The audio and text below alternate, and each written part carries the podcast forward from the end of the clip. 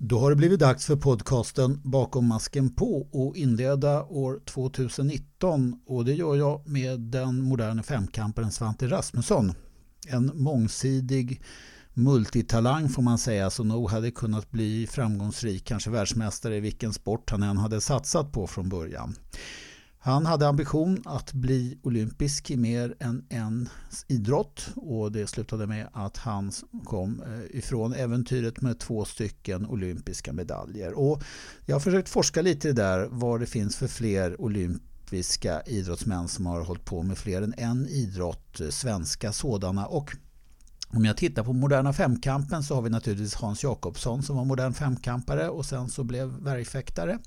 Om man längre tillbaka i tiden så hittar man naturligtvis Sven Tofelt som också var modern femkampare och sen hade flera stora framgångar på, i fäktning.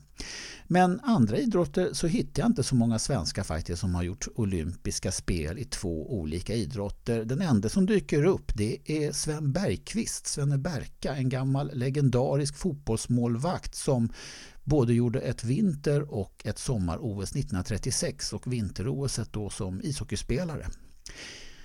En annan sak, en helt annan sak som jag och Svante inte tar upp och som eh, vi kom in på lite grann senare han nämnde för mig och det är frågan kring doping. Om inte det hade varit någon som hade varit dopad de här åren när Svante var som mest aktiv så kanske resultatlistorna hade sett helt annorlunda ut.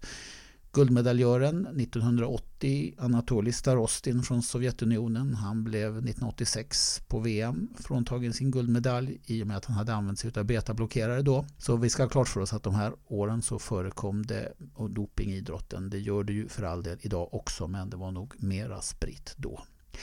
Här kommer i alla fall intervjun med Svante Rasmusson. Varsågoda. Oh en garde.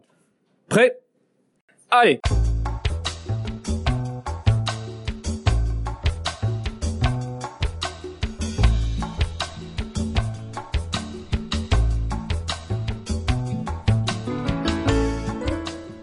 Då säger jag hjärtligt välkommen till Bakom masken på Svante Rasmusson. Tack så jättemycket. Hörde du nu att jag sa rätt också? Att jag inte sa Rasmussen som jag alltid säger. ja, precis. Ja, nu fick ja. jag till det. Rasmusson. Så ska jag se till att jag stavar rätt sen också när jag skriver ut ditt namn i, på hemsidan. Ja, det är extra svårt för det är ja. på varje ställe. Ja. ja, jag har lärt mig det nu. Ja. Eh, du Svante, jag var ganska många år sedan jag träffade dig första gången. Ja, det har Åren har gått. Ja, det, det, det, har de också gjort. Men, ja. men du var och ganska... man börjar blanda ihop resultaten. Liksom, var vi i samma lag? Kom vi etta eller kom vi tvåa på lag-SM? Och det är de där grejerna. Ja, just det, det har jag glömt faktiskt. Men då fick inte vi i samma lag. Men det har jag faktiskt glömt att du har en silvermedalj på lag-SM i Berge också. Ja, och, och, jag, och jag tog... För, jag ville minnas att du och jag var i samma lag, men du var väldigt tydlig med att det stämde inte. Nej, jag, det var faktiskt första gången som jag vann. Det, ja, var, det. var 87 tror jag. Ja, ja, det kan nog stämma. Då var vi etta och tvåa. Och Bela gick runt hela Han gick runt i Åkesåshallen då och sa nu går jag hem. Nu går jag hem. Jag kan se den här matchen på fäktsalen. Nu går jag hem. Men han gick aldrig hem. Han gick bara runt och sa att han skulle gå hem. Han, han göt nog den dagen. Ja. Ja. Men första gången som jag träffade dig, det var på träningsläger i Umeå. Där dök du upp med Bengt Lager tidiga mm. morgonpasset och så började ni med att jogga runt fäktsalen. Alla joggade runt som uppvärmning men ni började med att sjunga Jag är så lycklig också. Två personer. Ja, nu, nu, nu ringer en klocka. Det där känner jag igen. För att statuera exempel antagligen. Just det. Ja. Ja. Men jag tänkte börja ändå tidigare än så. Eh, du är uppvuxen i Umeå. Ja, jag är född och uppvuxen i Uppsala men jag flyttade till Umeå när jag var 11, det stämmer. Ja, ja. Men flytt, familjen flyttade till Uppsala? Till Umeå. Till Umeå, just Ja, just det. När jag var 11. Ja, just det. Med alla syskon? För du har många syskon, stor familj. Ja, de äldsta behövde inte flytta med för de var så gamla Nej. så de kunde flytta ut istället. Så att alla måste inte följa med dit upp. Men jag hade aldrig varit norr om Gävle innan så det var, det var en, eh, en brutal tid. Men är du yngst eller är du i mitten någonstans? Nej, jag är nummer fyra av sex. Ja. ja. Mm. Och hur kom det sig att det blev simning? För jag tänkte börja där, att vi går in på simningen lite grann. Mm, det var nog helt och hållet en familjegrej. Min pappa, båda mina föräldrar är urstockholmare från början och min pappa simmade i SKK, tror jag att det var, eh, på 30 och 40-talet. Vad är SKK för någonting? Eh, Stockholms kappsimningsklubb. Okej. Mm. Så att han var simmare. Sen vet jag inte hur, hur stor impact det hade på an, andra val tidigare. Men, men eh, när jag som nummer fyra i barnaskaran ja, skulle börja göra någonting så blev Mm. det simning. För det gjorde alla i vår familj. Ja. Min äldsta bror var svensk mästare, kommer jag ihåg, redan 1964. Så att det var, Jaha. ja, så att, eh, det var bara att köra på där. Ja. Och var, vilken simhall gick man till då och simmade? Ja, det var ju Uppsala då. Så att jag började på Centralbadet i Uppsala och simmade för Leif Unger. Och jag kommer ihåg hur man, hade, man gnetade fram och tillbaks där. Och sen, sen visslade de i pipan så fick man gå upp och sätta sig och så satt alla och väntade på den ultimata signalen som var fritt bad. Och då Mm. fick alla kasta sig i och leka i fem minuter innan man var tvungen att gå hem då. Ja. Hur mycket simträning körde man som ung då jämfört med motsvarande åldrar idag? De som satsar och ska bli riktiga kanoner. Ja, vad ska vi säga? Nej, men man, simmar, ju- man tränar ju mer idag. Mm. Eh, Det går ju att träna mer idag för sjutton. Det finns simhallar, det är varmt och skönt i vattnet. Eh, Det var ju rätt eh, tufft. Mm, mm. Jag, fick, jag lärde mig simma i Fyrisån. Eh, Bara så att liksom... Det var inte så varmt och skönt. Så att, det, har, det har ju ändrats väldigt mycket. Idag kan man ju ligga i, vatten, i, i bassängen 4-5 timmar om dagen utan att det är större än egentligen. Men du blev biten. Du måste ha simmat mycket då, då de här tidiga åren. Eller sena tonåren. Eller? Ja, Mm. jo men det blev väl allvar någon gång där i högstadiet som det började ta fart. Jag kommer ihåg som 14-åring fick jag åka till eh, då blev jag uttagen en lite, ja, det- det var då jag debuterade i ungdomslandslaget i simning. Jag fick Mm. åka till, till Östberlin och tävla. Jag kommer ihåg vi åkte ång, efter ett ånglok genom Östtyskland Mm. när jag var 14 år. Eh, och sen kom det diverse olika eh, ungdomslandslagsuppdrag och så vidare. Ja. Och alltså nu rusar jag på, men 76 då var du ju med på Ja. OS. Men det. hade du gjort VM och sådana saker innan? Kan, de, man kan inte ha haft så mycket VM och EM och långbana och kortbana och sånt där på den tiden som man har nu va? Nej, nej, det är betydligt... eh, Nu finns det ju fler mästerskap än vad det finns simmare nästan. Ja, det är ju betydligt eh, mer mästerskap idag än vad det var då. Det är helt sant. Men jag debuterade i seniorlandslaget som 17-åring. eh, Och simmade det första VMet i simning som gick 1973 i Belgrad. Mm. Då simmade vi bland annat lagkapp 4x100 frisim. Det var Gunnar Larsson då som hade tagit OS-guld året Mm. innan. Och Bernt Czarnoveski och Rolf Pettersson och jag tror jag var i, i laget på 4x100 frisim. Ja. Men han, Gunnar Larsson, han simmar inte frisim på, på OS-guldet va? Det var Nej, det var, det som var medley. Det var medley. Ja. Han vann ju 200-400 medley i, i München 72 och sen vann han 200 medley i B- det här VMet i Belgrad då, 73. Sen tackade ju han för sig där. Mm. Och du körde på 73 och du var med på VM och EM de här åren fram till Ja, OS. till 77. Jag var med 76 i Montreal, det stämmer. Mm. Simmade 100 frisim där och kom till semifinal. Ehm, och eh, sen simmade jag ett år till. Europamästerskapen gick eh, 77 i Jönköping. Mm. Och sen tackade jag för mig, då var jag 20 år. Mm. Och eh, då dryftade jag om några ord som jag fått äta upp några gånger. Aldrig mer elitidrott, sa jag. Varför sa du det? Nej, men jag var rätt trött på det då. Mm. Vi hade, vi hade, jag hade simmat då sista året i Borlänge. Jag hade, vi tränade väldigt, väldigt mycket kan Mm. jag säga. Och jag var egentligen sprinter så att jag borde ju inte ha liksom legat i vattnet tre fyra Nej. timmar om dagen. Det liksom stämde egentligen inte. Men det, det blev för mycket och då sa jag nej men det här var inte kul längre. Så då, Men skadefri ändå? Nej, jag, jag, hade, jag hade faktiskt uh, något så ovanligt som en rejäl axelskada. Så jag var ju borta från både VM, E, eh, det, EM 74 och VM 75 missade jag på grund av axelskada. Och kanske ännu mer att jag... Jag var ju på väg... Jag hade ju fått okej för ett scholarship hos eh, Don Gambrill som var liksom världstränare Mm. i, i USA på den tiden. Ehm, Men det, det var skadan som gjorde att eh, det blev aldrig att jag kom dit utan jag fick ta ett annat universitet i USA istället Mm. där jag tränade ett år. Mm. Ehm, Så att... Ja, nej, men så är Ja. det. Så att, Men du har, du har vunnit SM också på 100 fritt? ja, jag har, jag har ju... Ja, precis. Jag har vunnit 100 frisim individuellt så har jag några SM-guld i lag också Ja. i simning. Det Ja. stämmer. Och som främsta framgång på karriären är den där åttonde platsen i, i Montreal 76 som du skulle säga då. På simkarriären är jag på nu. Ja, jo men det, är en, det var inte en åttonde plats. Det var en sextonde plats. Så Jag var, jag var sist i semifinalen. Men det får man nog säga. En semifinal i OS, det, Ja. det är jag rätt nöjd med. Okej. Ja. Mm. Okej. Ja. Mm. Då skulle jag ha sagt nionde plats då, så alla andra lika. Ja, det går inte att göra så när man mäter, mäter tider förstås. Nej. Eh, och sen blev det femkamp. Ja. Modern femkamp. Och hur, hur kom du på den idén? Eller vem Nej, men det på- hade jag vetat redan innan. Jag hade faktiskt eh, kontaktat eh, förbundet några år innan jag slutade simma. Mm. Eh, jag hade alltid haft ett öga på det där med femkampen och det var därför att jag visste att man för att bli en femkamp, bra femkampare måste man simma och springa. Mm.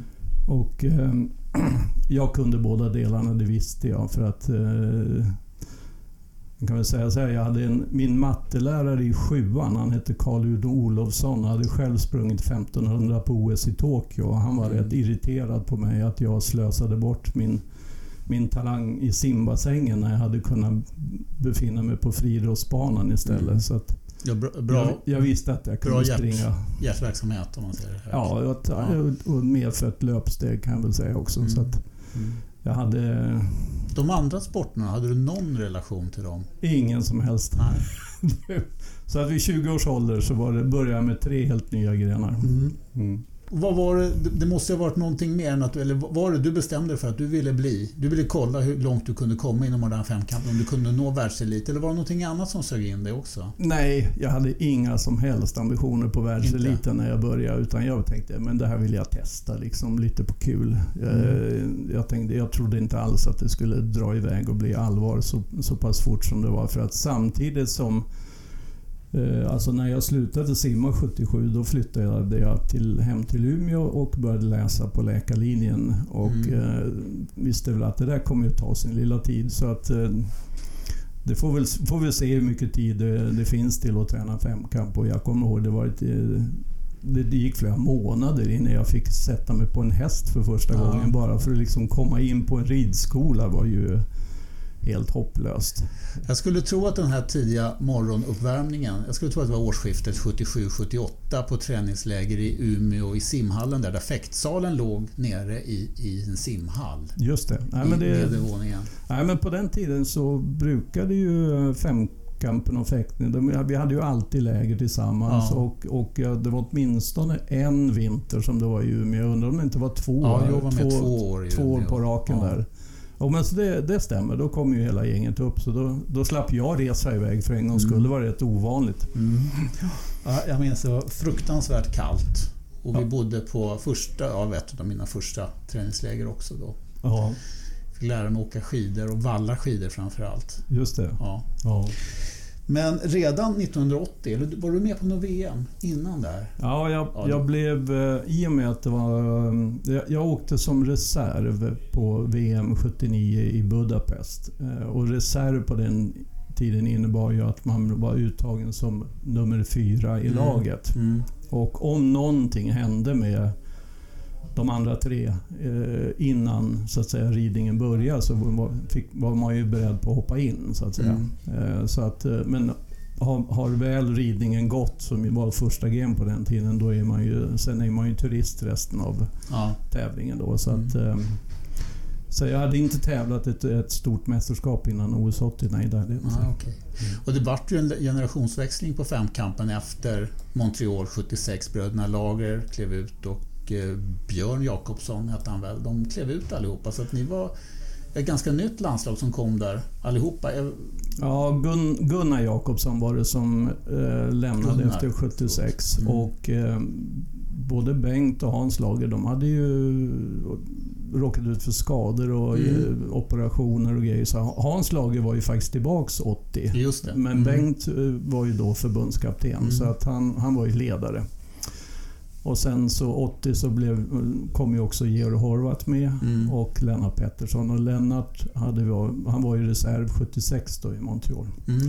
Och eh, du frågade tidigare om det här, fanns det några andra kopplingar? Ja, det var faktiskt så att eh, jag och Anders Bellbring som också var i simlandslaget, vi tyckte det här med femkamp var eh, jättekul. Så att vi, vi hängde ju mycket med femkamparna under OS 76. Vi var ute, jag kommer ihåg vi var på terränglöpningen och Mm. tog mellantider och försökte hjälpa till och lite sånt där. För vi, vi, ja, vi var lite dragna till det där. Mm. Men när du kom in i femkampen, du gjorde strax över tre minuter på 300 meter. Ja, jag, det, Vad- jag tror den bästa tiden jag hade i långbassäng kanske var 3.11 eller något sånt där. Mm. Mm. Mm. Och, men då var du kanske inte helt outstanding, men till att börja med där så var du i alla fall en riktig kanon simmässigt i femkampskretsar. Jo, absolut. Eh, Det var inte så att jag vann alla tävlingar eh, i, simmomentet. Det var andra som var duktiga att simma också. Men det som är finessen med det är att man får alla de där poängen varenda gång. Mm. Eh, Det, finns en, en, andra grejerna kan ju vara Ja. mer chansartade. Så att Precis. Man får de där höga poängen i både simning och löpning varenda gång man är med. Så, så, Mm. Du, eh, OS 1980 då, i Moskva. Du och Lelle och Georg Horvath, Lelle. Pettersson då pratar jag om. just det. Och det blev en bronsmedalj till slut. Men Mm. du, var ganska nära bronsmedalj i lag var det Just till det. slut. Just det. Du var ganska nära en brons individuellt också. Ja, jag tror det skilde bara några sekunder. Några sekunder i löpningen, så jag Ja. kollade det. På den tiden så sprang man ju med en minuts mellanrum i lottad ordning. Så Ja, man det var hade inte ju, jaktstart alltså. Nej, utan man hade ju ingen koll på hur det gick egentligen. så du att visste man, inte det ut med Nej, banan? man sprang sitt lopp och, och liksom försökte vara så död som möjligt innan, strax efter mållinjen för då förhoppningsvis. Mm. Eh, och sen fick man ju vänta och se hur långt det räckte. Mm. Och ehm, ja, nej, men så var det. Mm. Men den där bronsmedaljen den var ganska uppmärksammad ändå. Det är liksom en... Ja, femkamp var ju betydligt mer välkänt i Sverige då än vad det är idag. Eh, Men det var ju fortfarande så att femkamp var en, eh, en var fjärde års sport. Det var en sån här gren som syntes vid varje olympiskt spel och sen, Ja. sen var det rätt dött emellan, så får man ju säga. Mm. Men i och med att vi tävlade fem dagar i rad och, och vi låg i topp mer eller mindre hela tävlingen så var vi, det var ju liksom första sidesnyhet Mm. eh, en hel vecka. Så Ja. att, Och Georg, lite... Georg Horvath han hade ett missöde där i bassängen. Han fick glasögonen på sned och sånt där. Annars hade det kunnat bli en bättre valör för, för Ja. laget. Eh, Å andra sidan hade han dagen innan gjort något eh, helt fantastiskt som, eh, positivt. Han sköt 200 av 200 möjliga. Mm. Vilket, han vann ju skyttet med en, en inte alla 20 tior. Mm. Det var ju ett extremt bra skytte. Mm. Sen gick det lite, blev det lite värre i simningen då. Ja, man ska ha tur i alla grenar. Alltså man ska ta Ja, precis. Ja. En grej som jag har funderat på, jag vet inte om du vet om det eller om du vill säga det. Man får bara en medalj ju, i lagtävlingen. Alla andra lagtävlingar så får alla deltagarna i laget varsin medalj. Just det. Men i den moderna femkampens lagtävling så delades det bara ut en medalj. Ja, men det lustiga är att, att eh, ett par år senare, eller året efteråt, så ändrade de det. Så att då fick vi våra medaljer postumt. Jaså? Ja.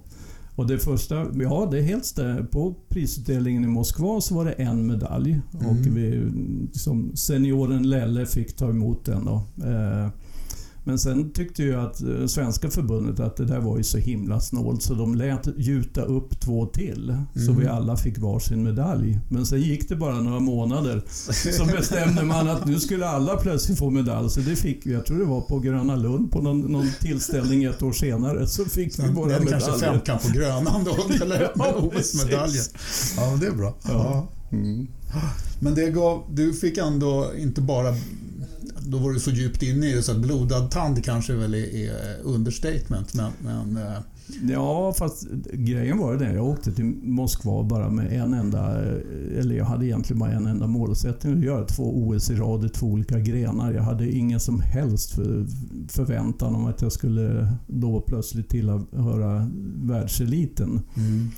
Så att för mig blev det ju i princip, jag hade ju tänkt att liksom tacka för mig och fortsätta med mina läkarstudier men Ja. s- nästa dag hade jag ju i princip bestämt mig för att ja, men det här kan jag inte sluta med nu. Nu måste jag ju se hur långt det här kan bära. Så att, eh, det blev en väldigt snabb ändring på det beslutet. Ja. Mm. Och jag tänkte ja, men jag kör fyra år till så får vi se vad som händer. ja.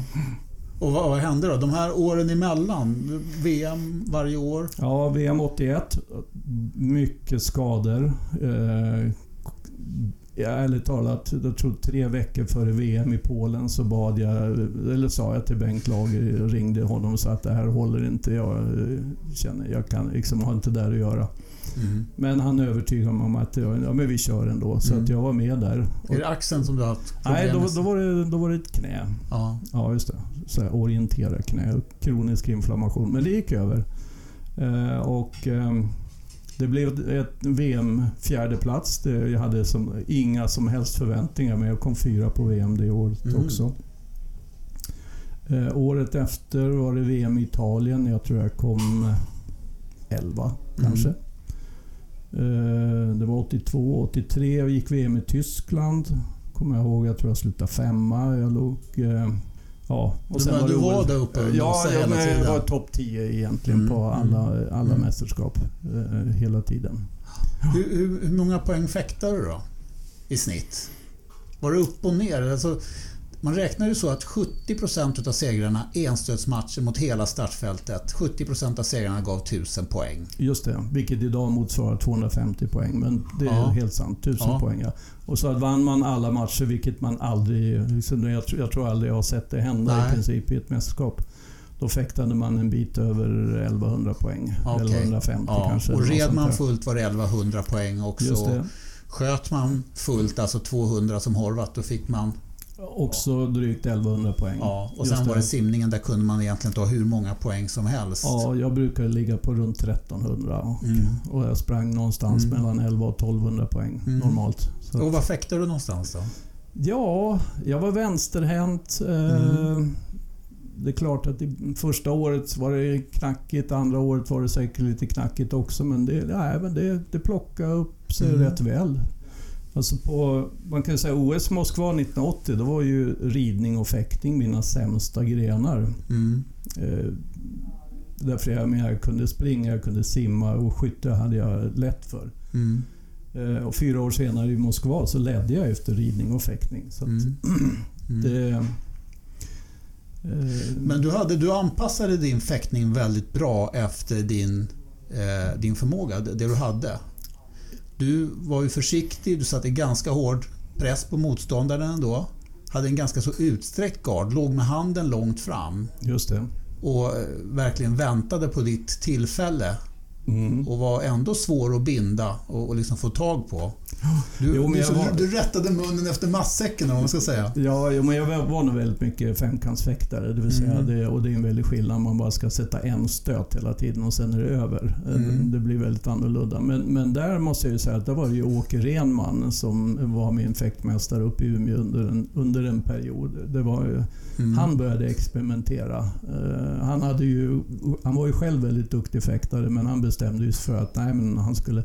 Men han ställde upp och, och hjälpte mig Mhm. och, och vi experimenterade väldigt mycket. Och det var mycket den stilen som jag plockade upp. Det, det var hans Okej. påfund får Ja. man väl säga. Så Åke Mm. Renman, han gav dig regelrätta lektioner. Det var inte bara så att ni fäktade så och du hittade en stil tillsammans utan det var också ren lektionsgivning med Åke. Oh ja, och det var mycket diskussioner, mycket experimenterande. Jag, kom- jag kommer ihåg på eh, sommaren när det inte var någon, någon regelrätt såträning och sånt där. Då kunde vi eh, ses eh, hemma hos honom och så stod vi ute på trottoaren och, och körde lektion. Det var inga konstigheter Mm. i, i solljuset. Så Ja, ja bra.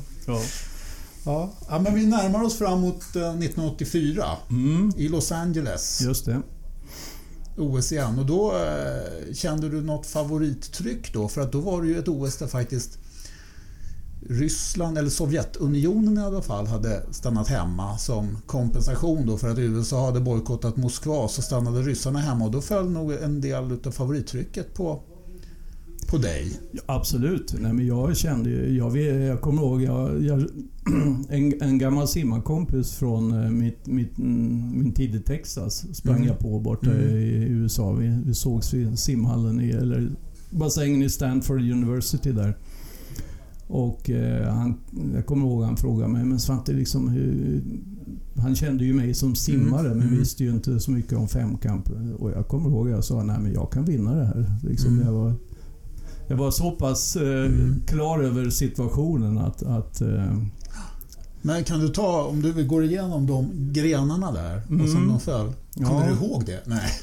Jo då, eh, fäktning, eller började med ridningen då. Eh, jag tror jag red, jag kommer faktiskt inte ihåg om jag red det första någon gången. Men jag hade ett nedslag, 1070. Det tror jag att jag haft i nästan all, de flesta stora mästerskap har jag haft ett nedslag. Ja. 1070 av 1100 möjliga. Så mm. att, eh,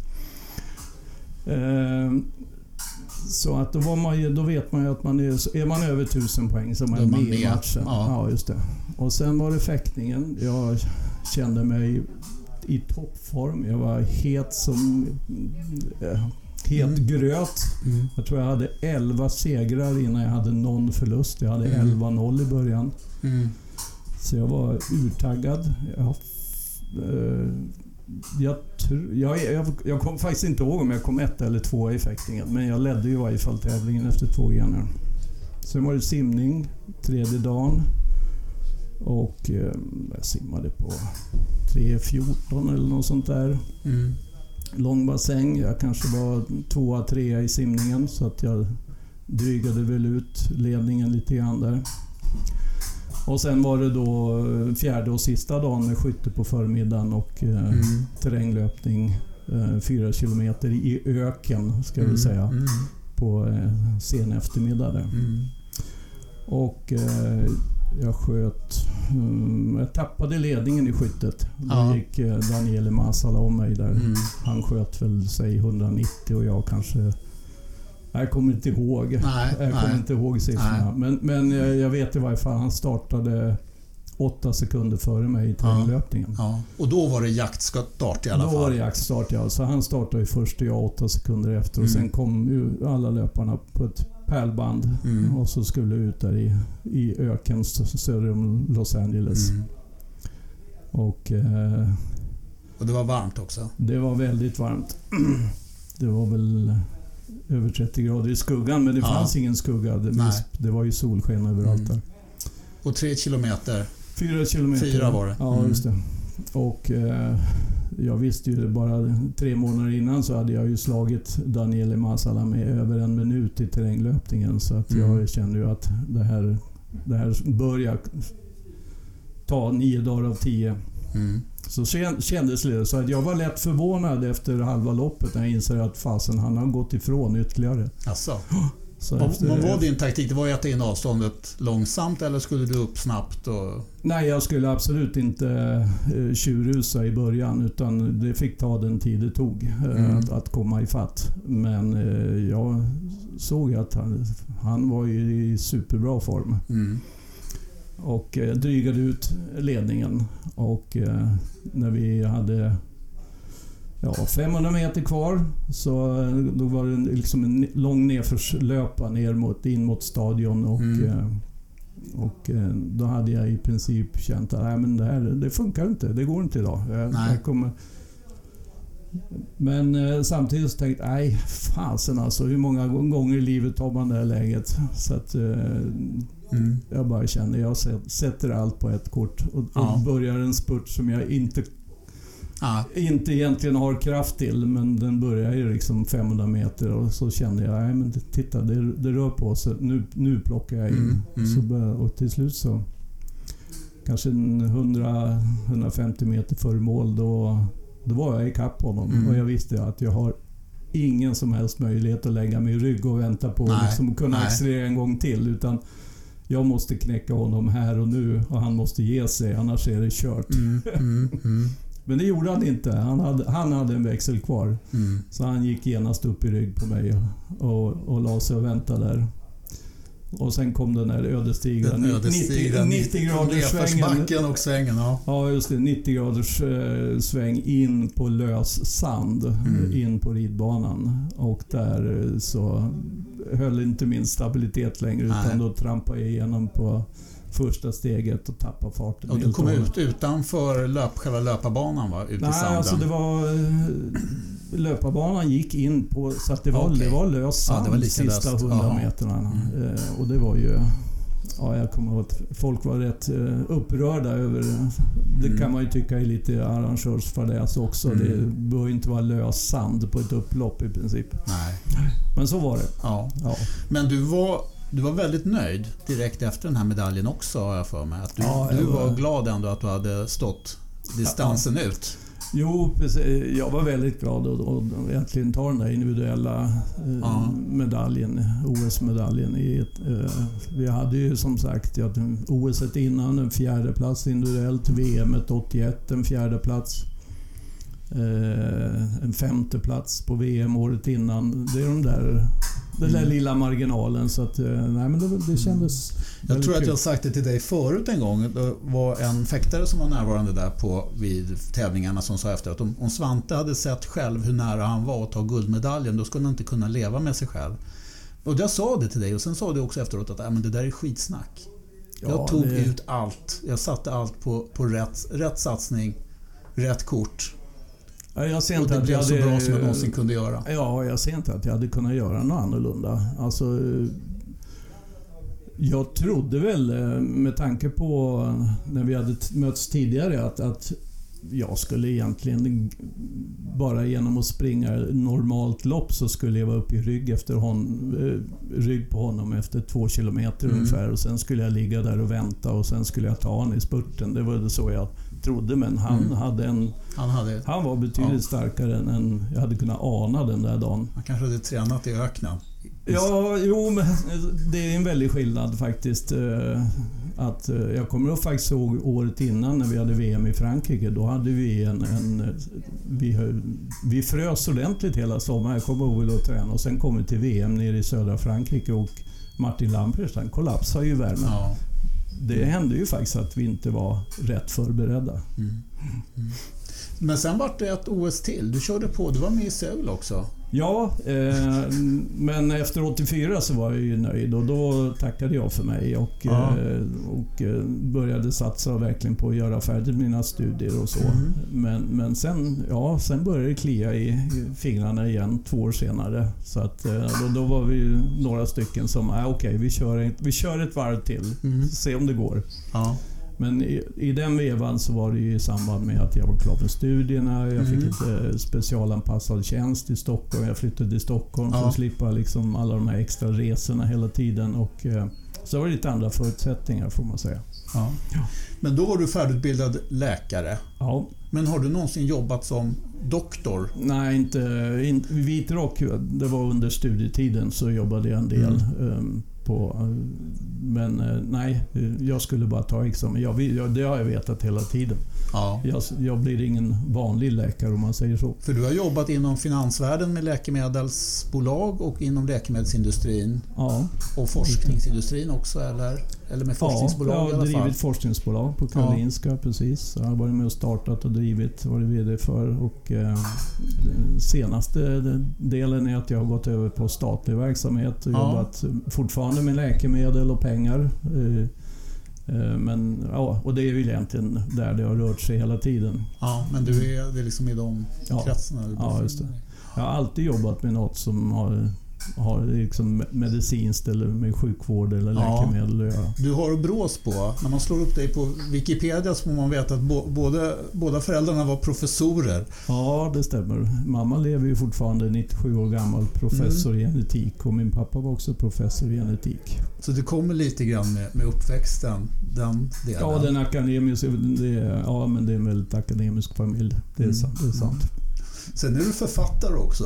Ja, Du har skrivit en thriller, ja, Fåfängans triumfer. Ja, en thriller precis. i finansmiljö. ja, och, och där måste jag ju faktiskt skylla lite på dig också. Ja, det tar jag gärna åt mig. Ja, för det var, det var ju, det var ju så här, jag hade, det var när jag jobbade i finansbranschen så, så fick jag en idé en gång kring en, en bok som jag, eller en romanidé mm. som jag ja, jag gick och närde den där hela tiden och, och, utan egentligen att sätta det på papper så började jag tänka ut ja, men så, ska, så ska det hända och så ska det hända och så vidare. Va? Men sen mm. så en vacker dag så fick jag en inbjudan från, från dig att komma på bokrelease när du lanserade din, din bok som heter Korsade klingor. Mm. Mm. Och eh, Jag kommer ihåg det, du hade med effektuppvisning. Vi var på Livrustkammaren. Ja, det var Jakob Stymne och en kille till som hette Rickard Wrangle som, som uppvisningsfäktade då. Ja, just det. Och då kommer jag ihåg, men jäklar också. Och då hade jag närt den här idén i 15 år. Mm. Där och då bestämde jag mig. Så jävla svårt kan det inte vara. Nej, nej, men nu ska jag göra det. Mm. Så att eh, några månader senare så sa jag upp mig från mitt VD-jobb.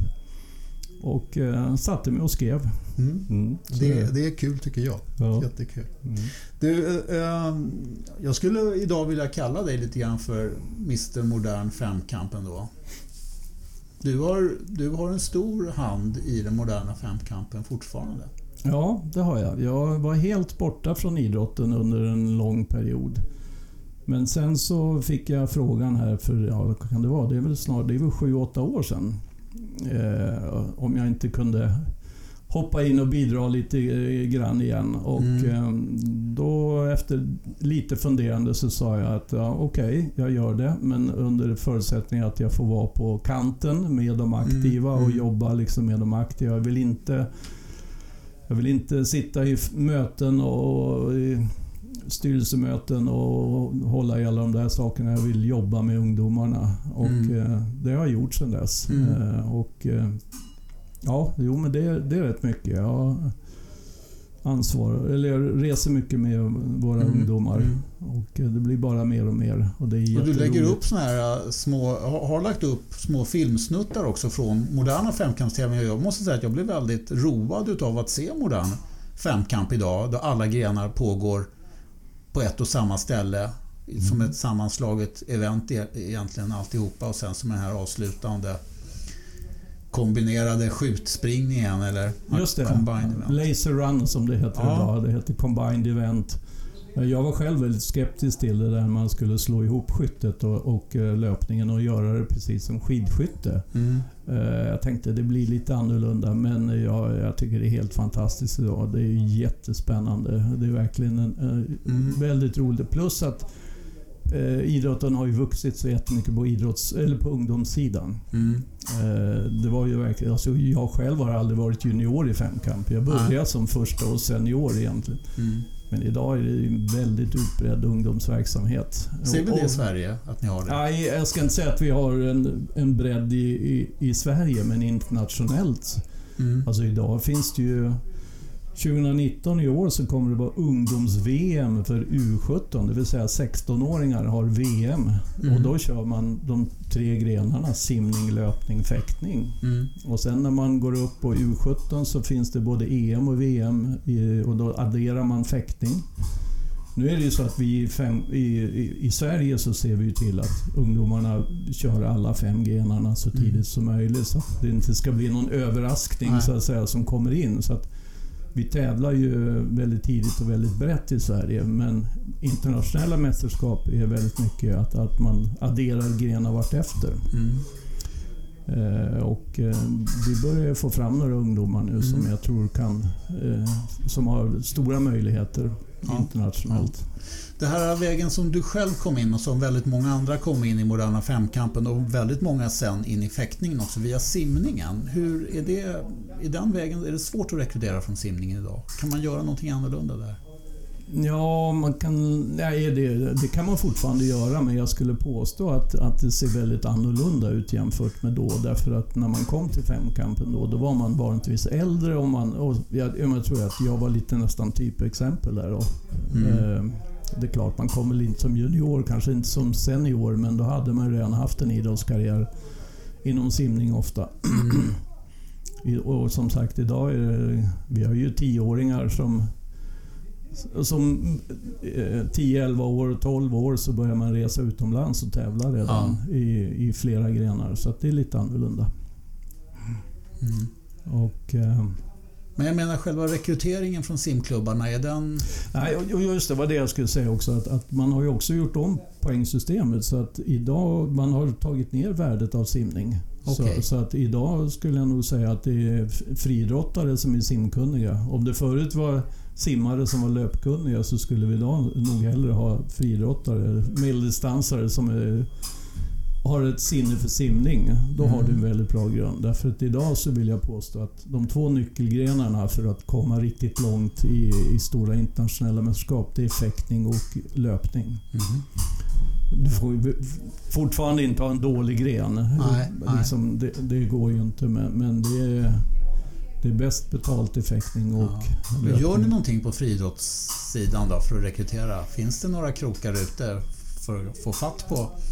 Jag skulle nog påstå att vi har inte haft kraften. Vi har varit för små. Vi har ju en situation nu där det internationella tävlandet och resandet ökar ordentligt Mm, varje mm. år. Vi har ju några stycken som vi satsar på och som själva satsar väldigt mycket. Mm. Och eh, det räcker rätt långt att hantera allt det här. Därför att man tror att ja, det är väl några... Man kanske gör tio tävlingar på ett år men Mm. utöver det så gör man tio simtävlingar. Man Ja. gör fem friidrottstävlingar. Man gör åtta fäkttävlingar. Så att eh, alltså en femkampares Det är vardag som vanligt alltså. är, är väldigt, Ja. väldigt... Jag sitter nu med vårens program och Mm. bara ser alla dessa tävlingar som krockar i simning, Mm. friidrott, fäktning och femkamp. Det är som vanligt med femkampen. Jag kommer ihåg när man kom här lufsande på eftermiddagarna. Då kom femkamparna in från löpningen. Då hade de simmat på morgonen. Så fäktade de man så här och sen skulle de iväg och skjuta efter träningen. Ja, nej, men det, det är lite så. Mm. Ja, man må vara lite halvtokig om man väljer det här, men så är det. Svante, vad kul att vi fick ihop en eh, podcastintervju i podcastserien Bakom masken på. Ja, och Ja. jag tycker, jag passar på att säga också Henning, jag tycker det har varit jätteroligt eh, grepp och jag har lyssnat på alla Ja. dina poddar hittills Ja, och tycker det är kul. jätteroligt.